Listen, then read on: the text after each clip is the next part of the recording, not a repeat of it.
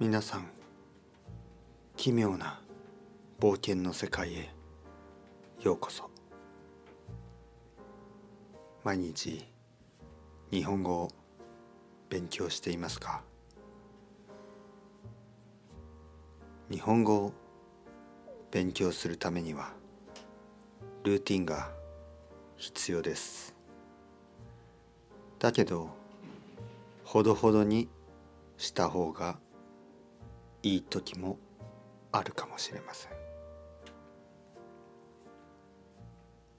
今日もお話を始めたいと思います。ルーティン。僕は本当にルーティン男だ。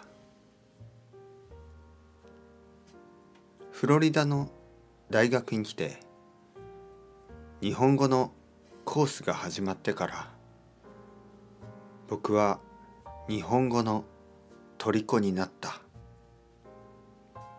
特に漢字。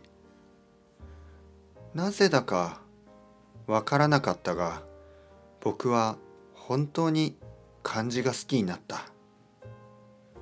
他のアメリカ人の同級生たちはそのことを全く理解ができないと言っていた。無理もない。漢字は僕たちにとってとても難しい。だけど僕にとってはその難しさこそが魅力的だった。僕は子供の頃からまあ成績が良かった。簡単な授業だとすぐに眠くなった。どちらかといえば難しい授業の方が好きだった。チャレンジを感じることができた。大学は数学を専攻した。理由はもちろんそれが一番難しいだろうと思っていたからだ。が現実は違った。数学は高校までの勉強ともちろん違ったけど大学の数学の勉強もゼロからスタートという感じがしなかった。もうすでに知っている知識知っている方法論にもう少し難しさが加わったそんな感じだった。だけど日本語は違った。漢字は違った。今まで僕が知っていたことが全く通用しない世界だった。同級生たちは頭を抱えた。諦めて外国語の専攻をドイツ語に変えたりフランス語に変えた同級生も一人や二人ではなかった。でも僕は日本語のコースに残った。毎日毎日勉強した。毎日たくさんのポッドキャストを聞いてたくさん漢字を覚えた。特に朝は漢字の時間だった。朝起きてコーヒーを作って漢字を勉強する。2時間ぐらいしたらその漢字を復習する。昼ご飯の時間にもう一度復習。3時ぐらいにもう一度復習。晩ご飯の時間に。そんな感じで何回も何回も復習をすれば僕は次の日にその漢字を覚えることができる。それを繰り返すだけで僕はどんどんどんどんどんどん漢字を覚えていった。こんなに楽しいことってあるのか？そう思った。素晴らしいルーティン。僕はそれを手にした。しかしそのルーティンが壊れるいや壊される日が来るとは夢にも思っていなかった。あいつによってスティーブ僕の新しいルームメイトだ。前のルームメイトはまあちょっと変なやつだったけど僕の時間をリスペクトしてくれて僕のものには一切手をつけずまあ最初は変だと思ったけど僕にとっては都合のいいルームメイトだった。もちろん名前は覚えていない。挨拶をしたぐらいはあったかもしれないけど6ヶ月して彼が大学を辞めてニューヨークに行くと言った時僕はとても驚いた。何をするの？と聞いてみた。彼は答えた。写真。写真が撮りたくなった。面白いやつだ。とにかく彼がいなくなって僕は新しいルームメイトを探す必要が出てきた。ここはフロリダ州マイアミ。家賃が高すぎる。すぐに新しいルームメイトが来た。スティーブ。明るいやつだった。僕は心配した。案の定スティーブはパーティー野郎だった。フロリダに来る大学生のまあ半分ぐらいはそういうモチベーションがあるのかもしれないが毎週週末になると彼は友達を呼んでパーティーを始めた。ホームパーティーだ。僕は誘われたけどもちろん断った。だって漢字の復習をしなくてはいけないから。彼らがビールを何杯も飲んでいる間に僕は漢字を何十個覚える。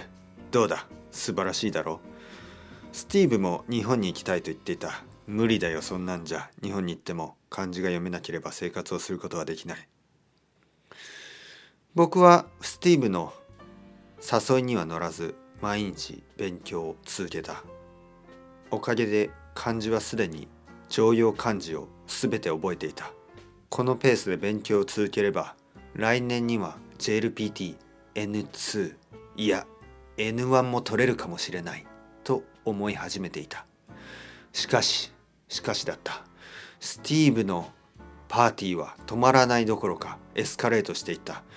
前は週末だけだったが今では毎日だ。月曜日パーティー火曜日パーティー水曜日パーティー木曜日パーティー金曜日もちろん。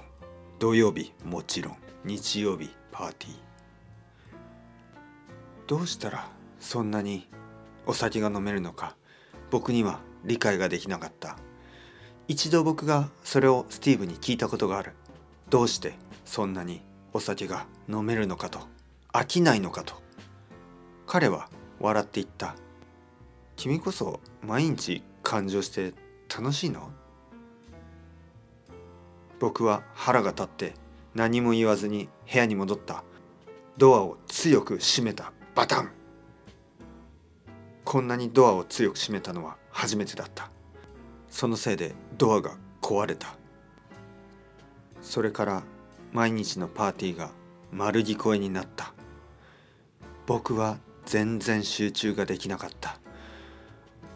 僕は諦めて家から出た。家を出てポッドキャストを聞きながら勉強することに決めた。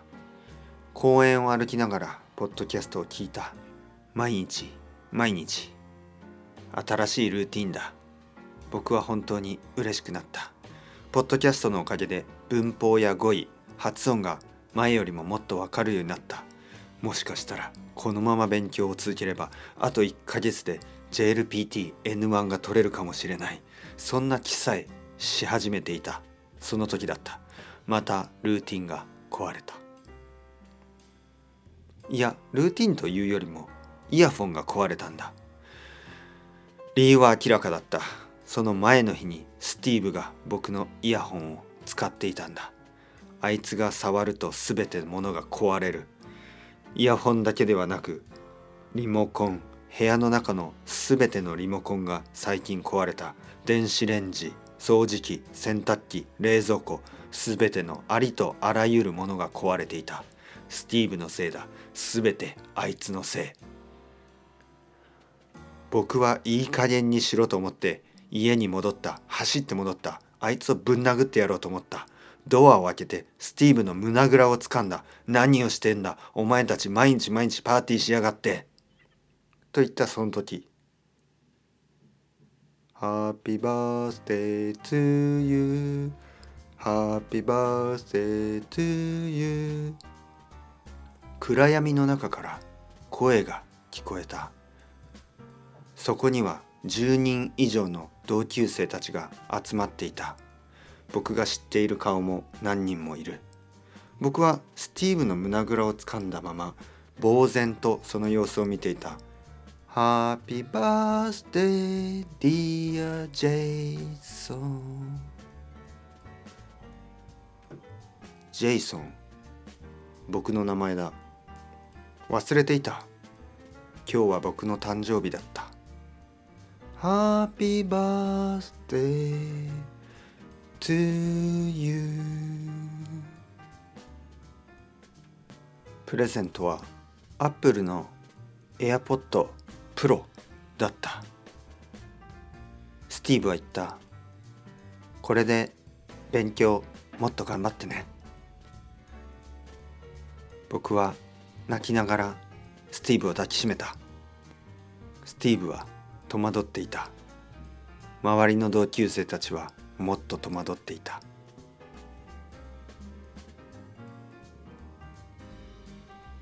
今日もお楽しみいただけたでしょうか？